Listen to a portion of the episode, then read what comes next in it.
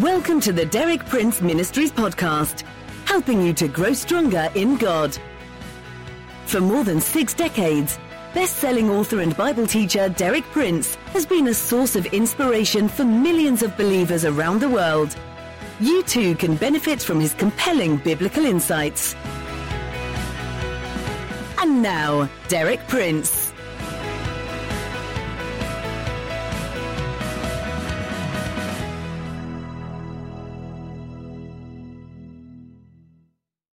Yesterday I spoke about God's Word as the means to cleanse us and sanctify us, that is, to make us holy. I explained how God's ultimate purpose goes beyond simply making us pure and separating us from sin. His ultimate purpose is to make us share in His own holiness. Today I'm going to speak about an aspect of God's Word that is unfamiliar to many people God's Word as our mirror. In James chapter 1, verses 21 through 25, we read these words about the work of God's word in us and how we are to receive it. Therefore, putting aside all filthiness and all that remains of wickedness, in humility receive the word implanted, which is able to save your souls. So we have to receive the word as something implanted in our souls, which is able to bring us salvation. But then James warns us that we have to act on what the word says. But prove yourselves doers of the word, and not merely hearers who delude themselves. For if anyone is a hearer of the word and not a doer, he is like a man who looks at his natural face in a mirror. For once he has looked at himself and gone away, he has immediately forgotten what kind of person he was. But one who looks intently at the perfect law, the law of liberty and abides by it, not having become a forgetful hearer, but an effectual doer, this man shall be blessed in what he does. So you see, when God's word comes to us, we have two obligations to receive it with humility and to act on it on what it says. And then James uses the example of the mirror. He says that when we read the Word of God or when we are confronted with it, it's like a mirror held up in front of our eyes, which shows us what we're really like. It doesn't show us our external experience, but our inward nature and character. Now, I proved this true in my experience many years ago. I was at that time a professor of philosophy at Cambridge University. I felt it my duty to study the Bible as a work of philosophy not believing in its authority or making any distinction between it and the many other books that I read. But gradually, reading the Bible completely changed me. And I want to read a passage to you from my book, Foundation for Faith, in which I describe the change that took place as I studied the Bible. I'm referring now to this passage here in James chapter 1. James here compares the operation of God's Word to a mirror.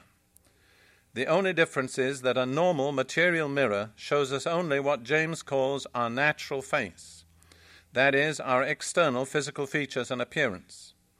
On the other hand, the mirror of God's Word, as we look into it, reveals not our external physical features, but our inward spiritual nature and condition.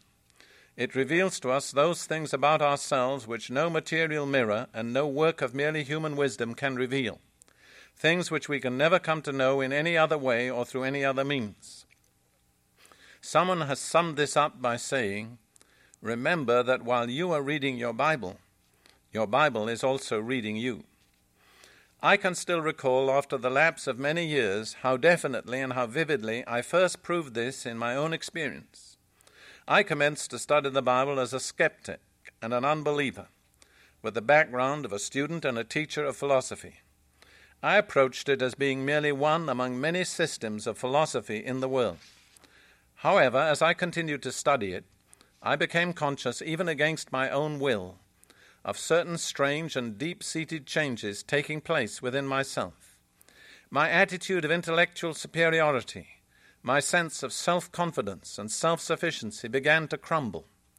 I had adopted the attitude of the ancient Greek philosopher who said, Man is the measure of all things. I had assumed that by my own intellectual and critical faculties I was capable of measuring any book or system of wisdom that I cared to study.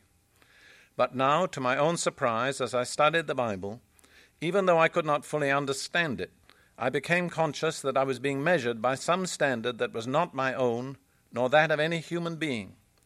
Like Belshazzar in the hour of his feast, there seemed to open up before my unwilling eyes the words, Thou art weighed in the balances and found wanting. Without any special change of outward circumstance, I became inwardly restless and dissatisfied. Pleasures and activities of various kinds which had previously attracted and occupied me lost their power to divert or to entertain. I became increasingly conscious of some deep need within my own being which I could neither define nor satisfy. I did not clearly understand it, but through the mirror of His Word, God was showing me the truth concerning my own inner need and emptiness. After several months, this revelation of my need caused me, even in my spiritual ignorance and blindness, to seek God with humility and sincerity. Finding Him in this way, I discovered that He who had thus revealed my need through His written word was able also to satisfy it completely through the person of His living word, the Lord Jesus Christ. Well, that was my personal testimony. The Bible served as a mirror in my life to show me things that no human work of wisdom or philosophy or intellectual studies could ever reveal to me. However, bear in mind that a mirror only helps us if we act on what we see. If we look in the mirror and see that our face is dirty, we should go and wash it. If we see that our clothes are in disorder or our hair is in disorder, we should go and make the necessary adjustments. So it is when we look in the mirror of God's Word. It shows us the things that are unclean and that are out of order in our lives. But it only helps us if, after we see these things, we make the necessary adjustments and bring our lives into line with God's requirements. What then are the appropriate responses when the mirror of God's Word shows us our inner condition, shows us the things that are wrong, the things that need cleansing or adjusting or setting in order? I suggest to you there are three things we should consider as necessary. First, we receive the revelation. We don't argue with it. We say, that's right, that's how I really am. Secondly, we believe God's promises that always come with His revelations. And thirdly, by faith, we appropriate God's provision. Now, if we will take these three simple steps, then a wonderful change will come in what the mirror will show us, because it will then show us not what we are without Christ and in our sinful condition, but it will show us what we are in Christ. It will show us a wonderful inner transformation that has taken place within us. And we'll begin to see things like this. 2 Corinthians 5:17. Therefore if anyone is in Christ, he is a new creation. The old has gone, the new has come. That's what the mirror shows us when we're in Christ. And then a little further on in 2 Corinthians 5:21, God made him who knew no sin, that's Jesus, to be sin for us, so that in him, Jesus, we might become the righteousness of God. When we look in the mirror now, we don't see ourselves in our sinful condition, but we see ourselves with the righteousness of God through faith in Christ imputed to us.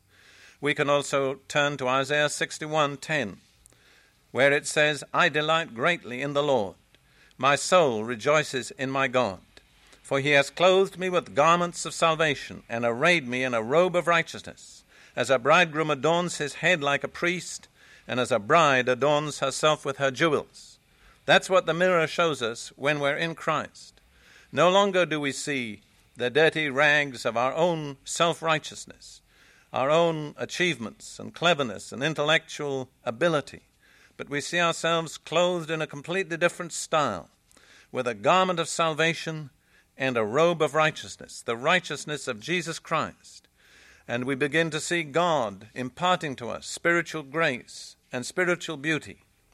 There's another beautiful passage about the mirror that I want to read to you in 2 Corinthians chapter 3 and verse 18. But we all with unveiled face, beholding as in a mirror the glory of the Lord, are being transformed into the same image from glory to glory, just as from the Lord, the Spirit.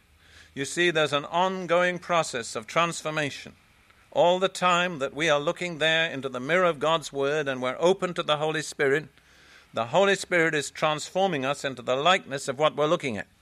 We glimpse Jesus, the Holy Spirit moves in our heart, we become like Jesus in that particular respect. We look back again in the mirror, we get a new glimpse of Jesus, and the Holy Spirit changes us in that respect. And so, the more we gaze into this mirror, and the more we behold the glory of the Lord revealed in this mirror, the more we are transformed by the Holy Spirit. But bear in mind this important fact that it's only while we are looking in the mirror of God's Word that the Spirit transforms us.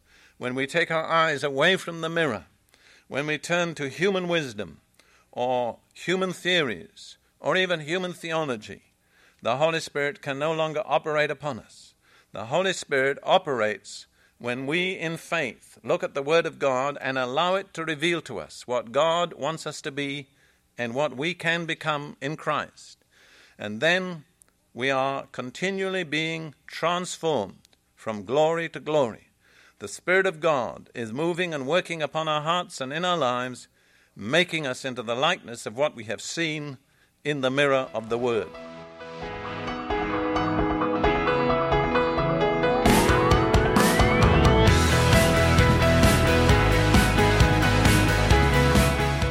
Thank you for listening. For more inspiring teaching, visit our website at dpmuk.org forward slash podcast.